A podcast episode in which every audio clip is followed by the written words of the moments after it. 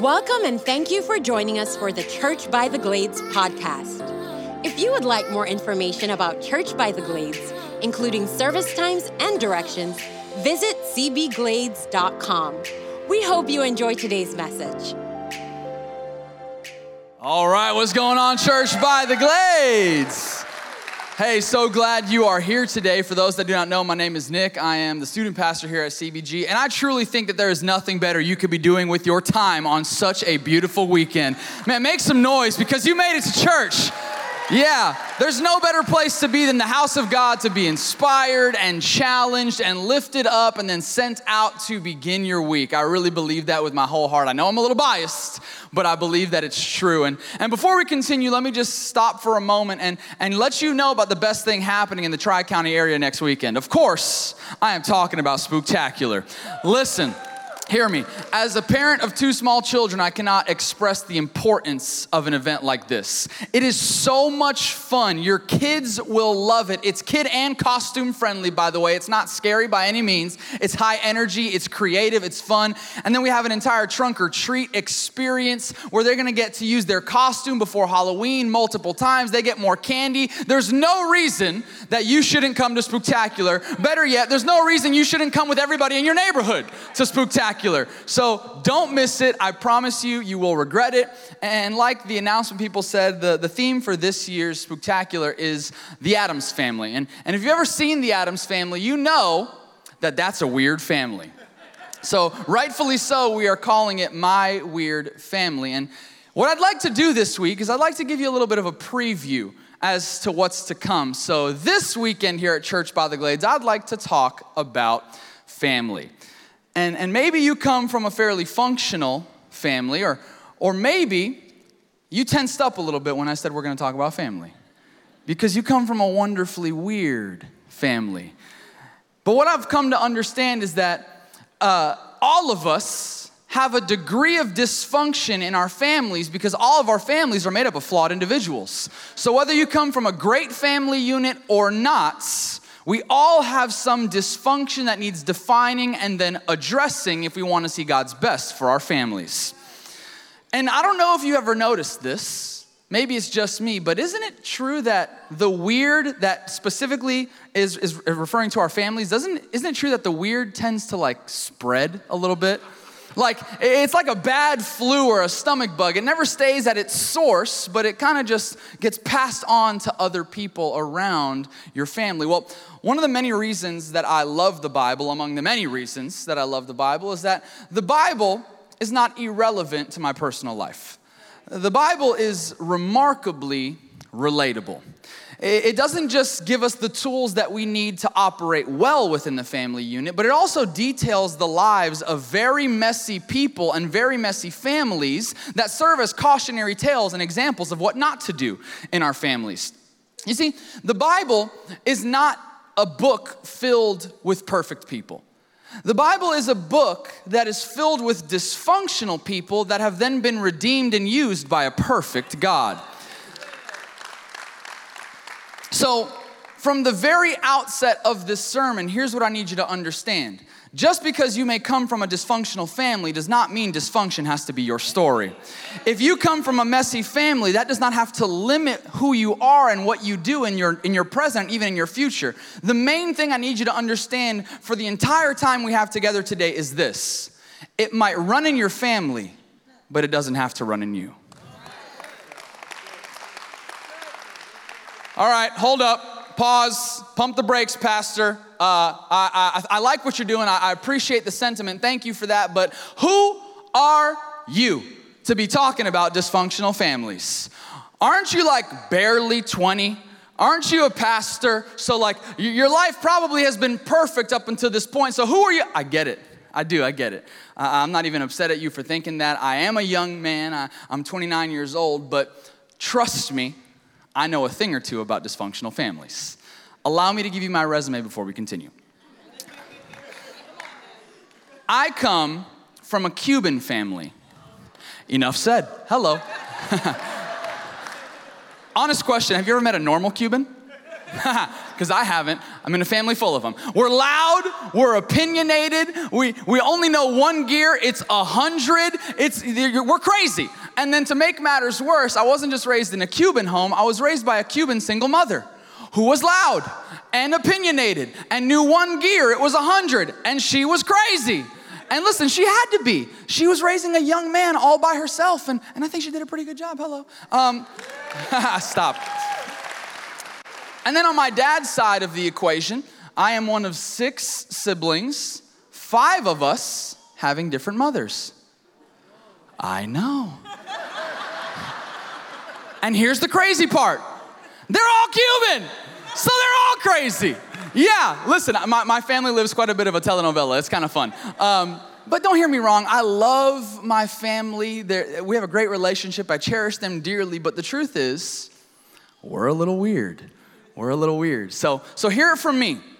As a married man that has two children of the same woman, I had to say it. it might run in your family, but it doesn't have to run in you. And if you'll allow me, I'd like to spend the rest of our time together proving this very truth to you. And to do so, I'd like to show you an example of a, a, very beautiful, a very powerful, a very godly, and a very messy family. So, if you would, turn with me in the Bible to the book of Genesis. We'll, we'll, be all over the book of Genesis today. It should be fairly easy to find. It's the very first book in your Bible. But despite us being all over the book of Genesis, let's say we'll land in chapter 50. We'll land in Genesis chapter 50. So, turn with me there, uh, and we'll use the book of Genesis to study a very famous family, the family of a man named Joseph. Uh, Joseph, his family so famous because his is the family that God uses to establish the nation of Israel. Maybe you've heard God referred to as this before the God of Abraham, Isaac, and Jacob.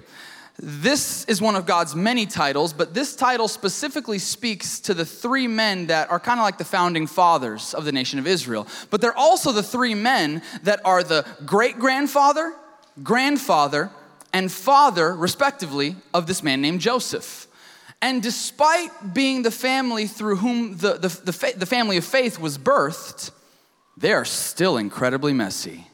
Let me show you what I'm talking about. We're gonna start with Abraham, the, the founding father, if you will, of the faith. Abraham. Abraham, uh, he was a married man.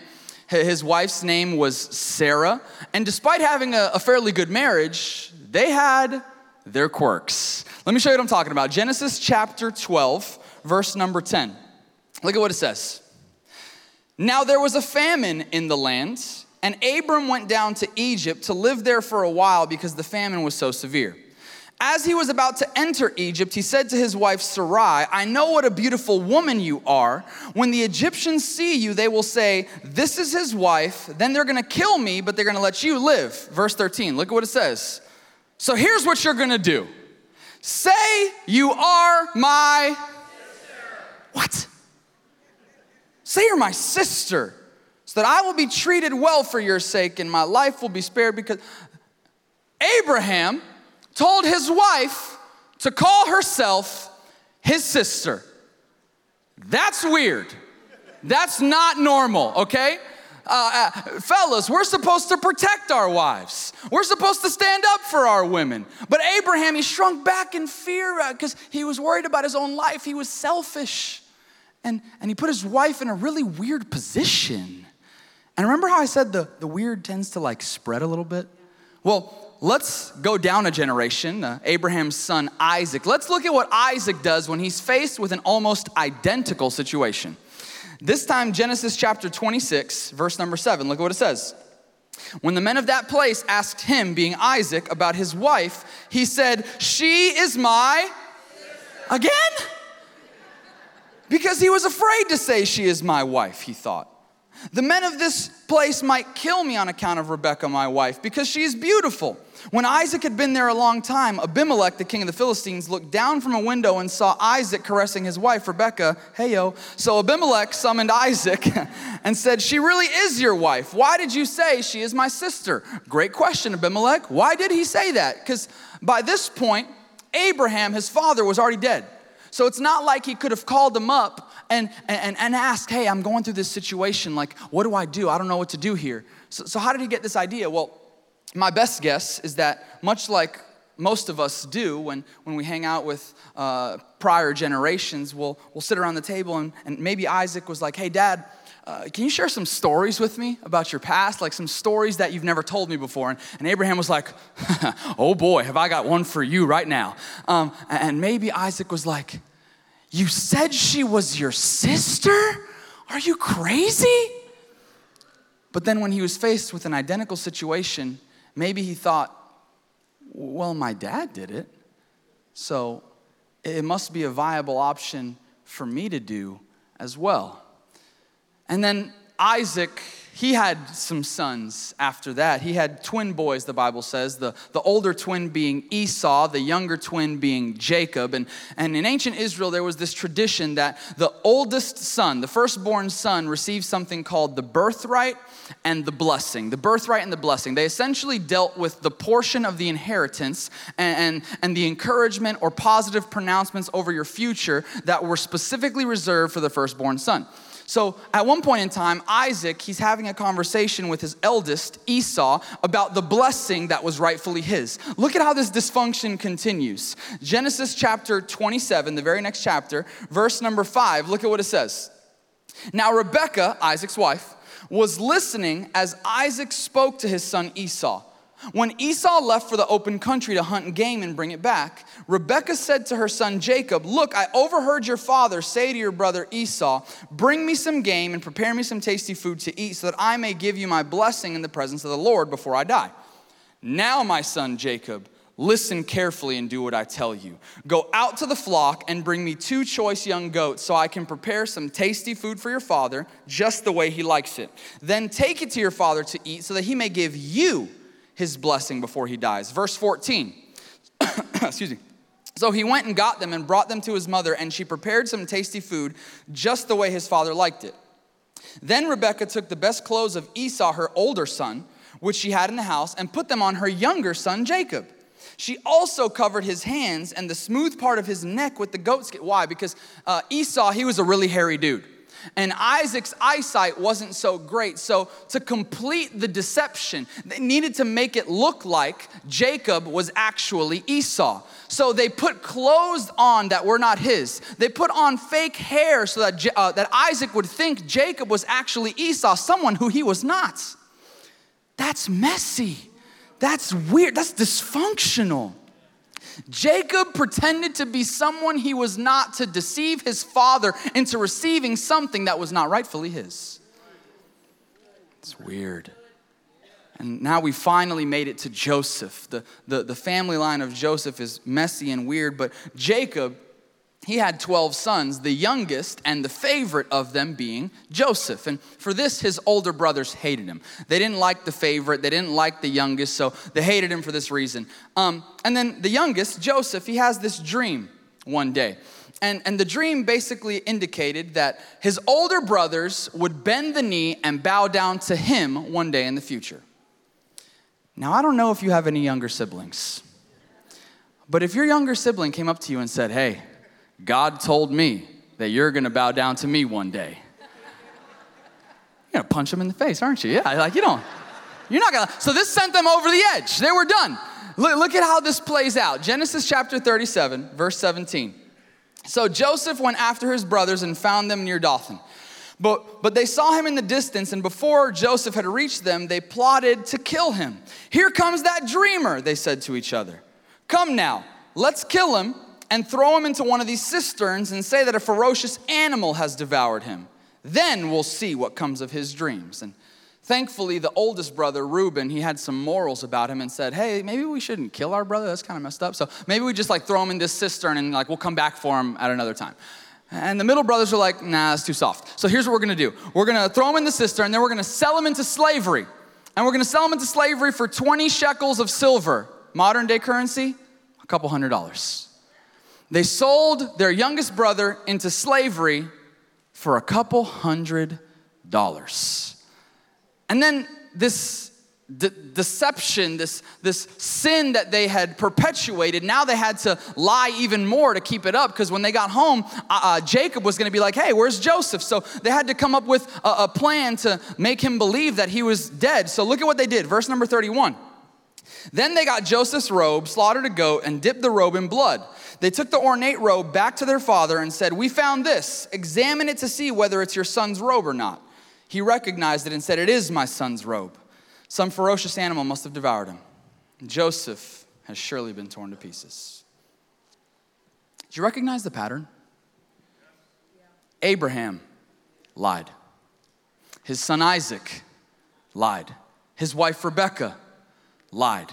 Their son Jacob lied. His 11 sons, Joseph's older brothers, lied and, and almost murdered their brother and then sold him into slavery.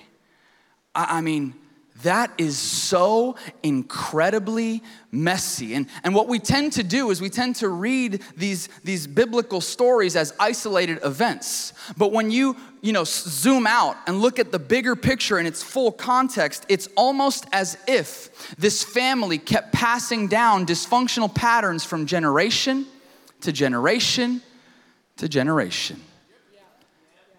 And maybe your family's the same way.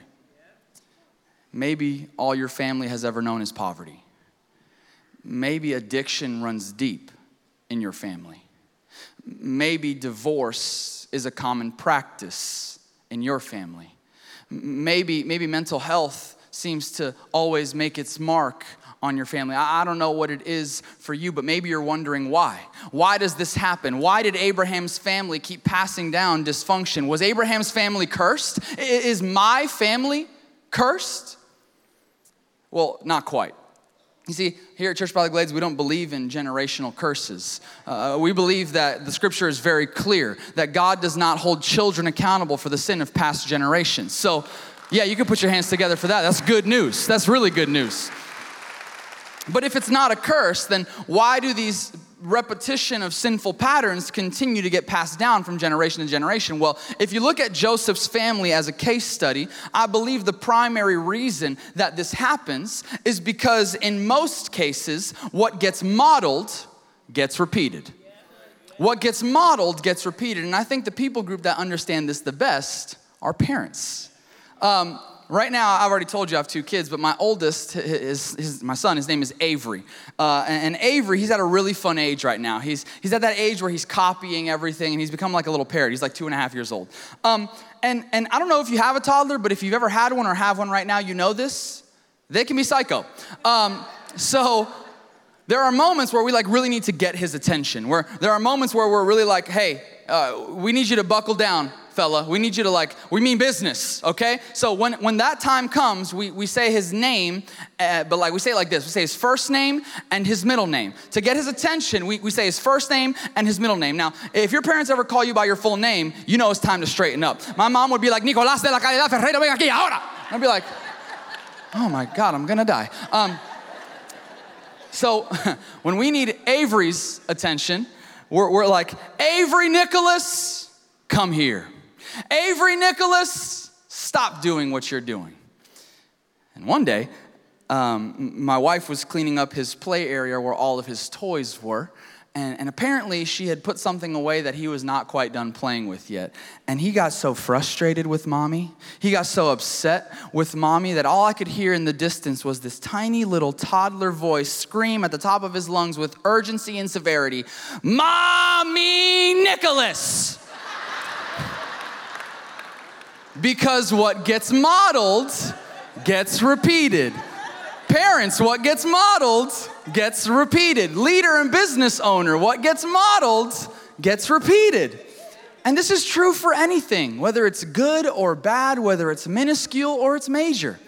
It could be something as trivial as the, that you grew up in a home that did not have pets. So, so now you don't want pets in your home. That's not good or bad, that's just nurture. That's how you were, that's what was modeled to you. Or it can be something much more impactful on a, on a day-to-day basis in your own life. Maybe your, your mom cussed like a sailor. So now you've indoctrinated that vernacular into your vocabulary. Maybe you witnessed your parents go through hardships and avoid each other, so now avoidance is your primary response. Maybe you watched your uncle reach for the bottle when, when things got tough, so now when you are under pressure, self medication is your default setting. Maybe your sister was always so negative, so now pessimism is your mentality. Maybe your grandparents always discussed how marriage wasn't worth the difficulties. So now, when things get difficult, you tend to quit, or maybe you don't even want to get married to begin with. I don't know what it is for you, but I don't think the reason that these things keep repeating is because you or your family is cursed. Maybe they continue to repeat because it's all you've ever known.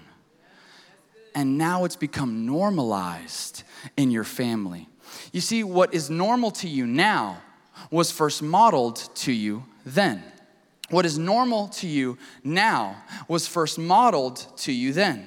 In other words, the, the, the, the, the, repetition of certain dysfunction that we see in our lives is oftentimes the result of an indoctrination of sinful patterns that we pick up and then model across generations.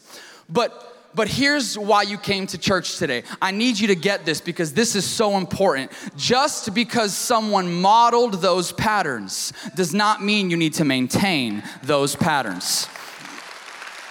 You don't have to you don't have to be doomed to repeat certain cycles of dysfunction and you don't have to, to live being held back by what happened to you. I, I, say all of this because I need us to get to a common ground of understanding that the reason you repeat certain dysfunctional cycles of sin in your life is not just because it was modeled to you, but because they have been adopted by you.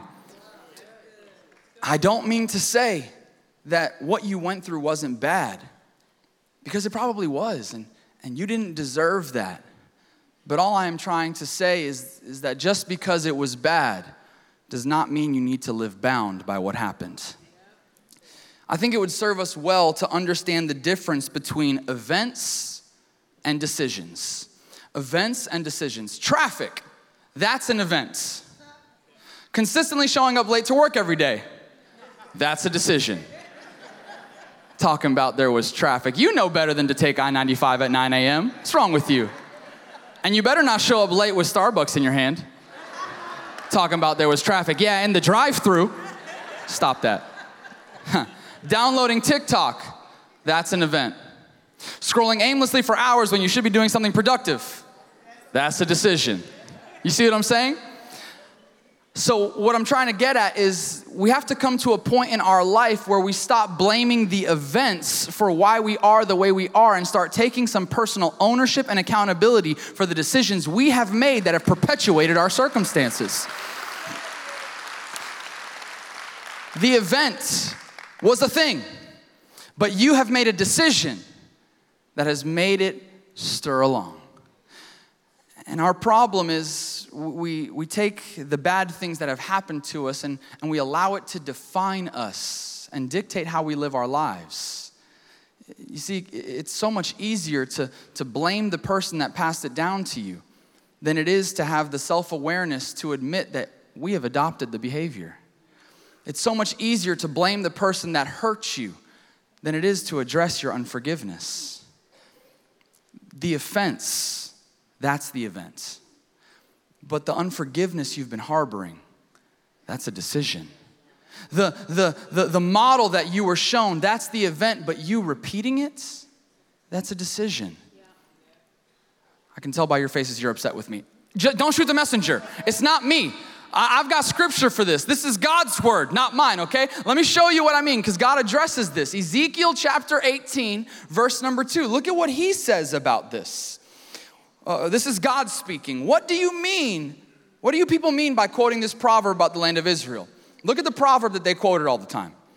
The parents eat sour grapes, and the children's teeth are set on edge. In other words, what these people of Israel were saying was, I am the way I am because of what they did to me.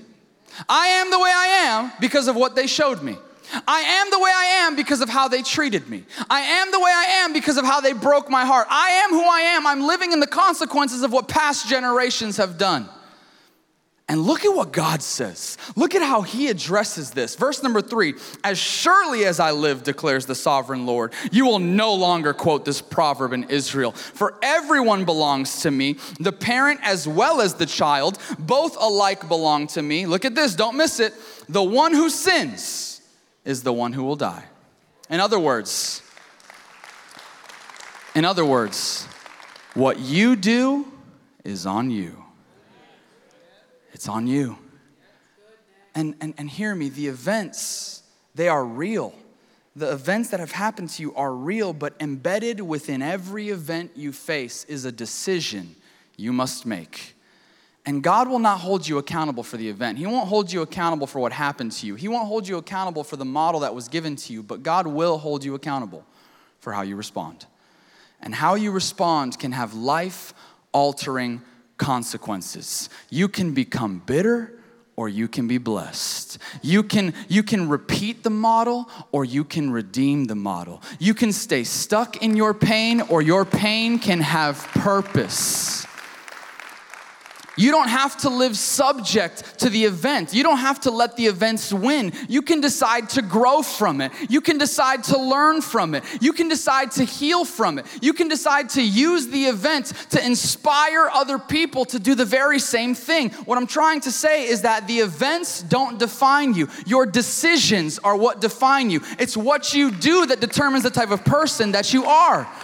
The event is irrelevant at defining the type of person you are and who you will become. It's what you do after the event. It's what you do after the divorce, what you do after the diagnosis, what you do after the abandonment, what you do after they broke your heart. That's what truly matters.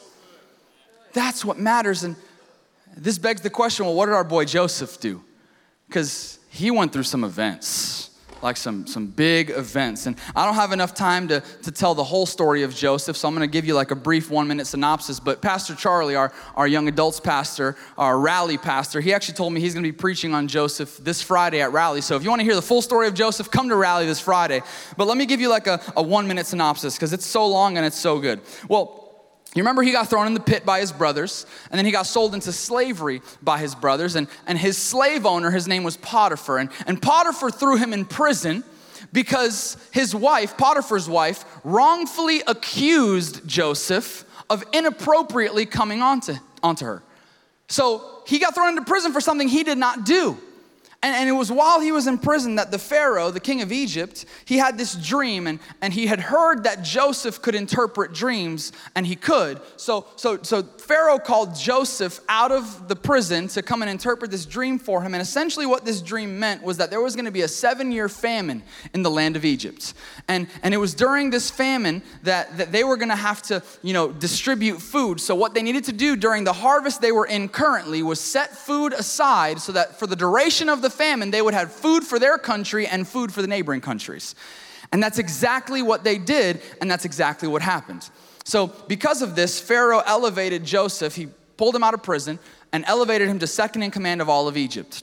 And the crazy part is then neighboring countries didn't prepare like Egypt did, so they started to come to Egypt to buy food for their own countries. And the craziest part is that Joseph's own brothers came to Egypt and, and they begged and pleaded for mercy at the feet of Joseph without knowing it was even him, just like the dream said it would. And then Joseph reveals himself to them Hey, remember me? I'm your brother Joseph. You probably don't remember. It was decades ago you threw me away. It was decades ago, and they all wept together. But then they, they started to fear for their life because they thought that their youngest brother Joseph was gonna retaliate, that he was gonna get revenge on them. And, and, and honestly, it wouldn't have been wrong for him to maybe do that because they had put him through so much crap.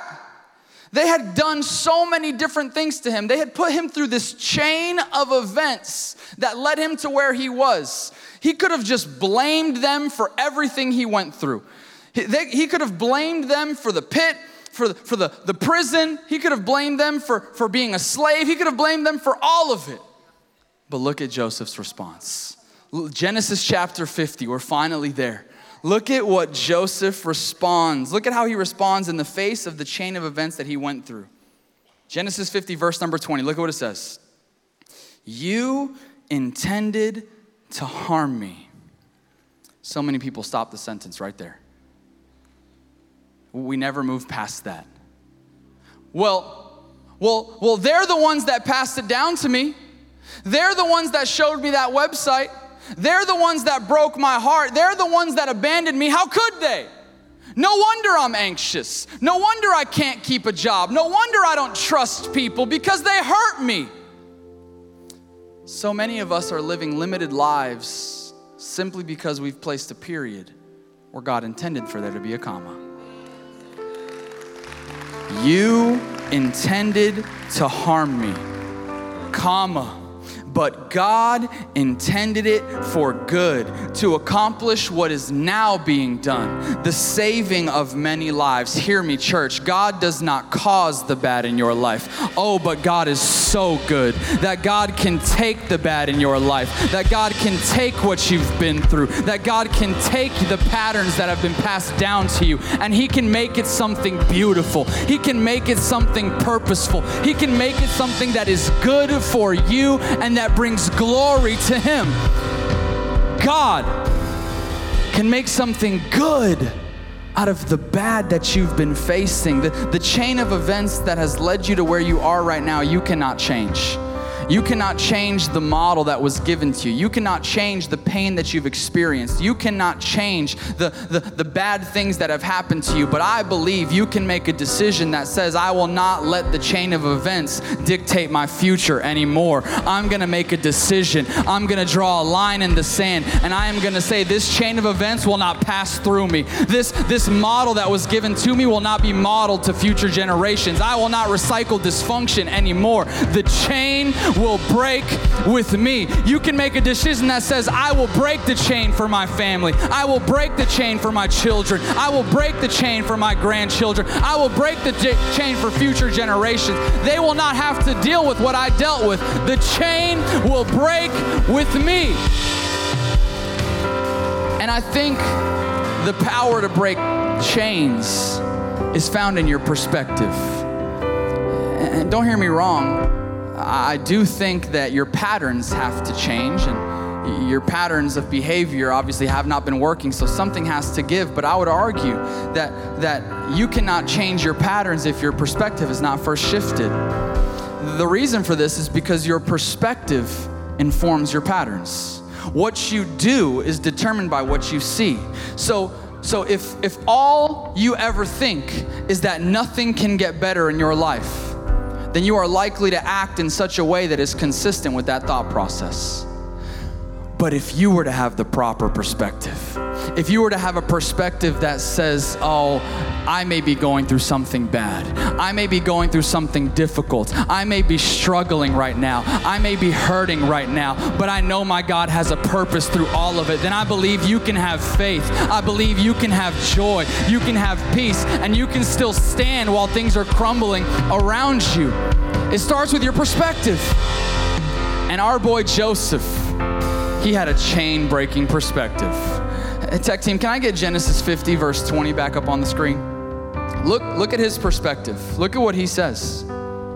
You intended to harm me, but God intended it for good to accomplish what is now being done, the saving of many lives. His perspective was one that says, no matter what happens to me, I think God has a purpose through all of it.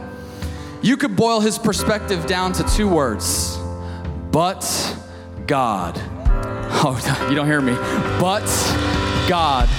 But God. Your chains can break with a but God perspective. If you were to have a perspective that says, You may have left me, but God will never leave me. You may have been untrustworthy, but God can always be trusted. You may have been unfaithful, but God will always be faithful. You may have called me a mistake, but God says I was made on purpose. You may have harmed me, but God will never harm me. And you may have intended to hurt me, but God has a purpose and He will use it for good. Your chains can break with a but God.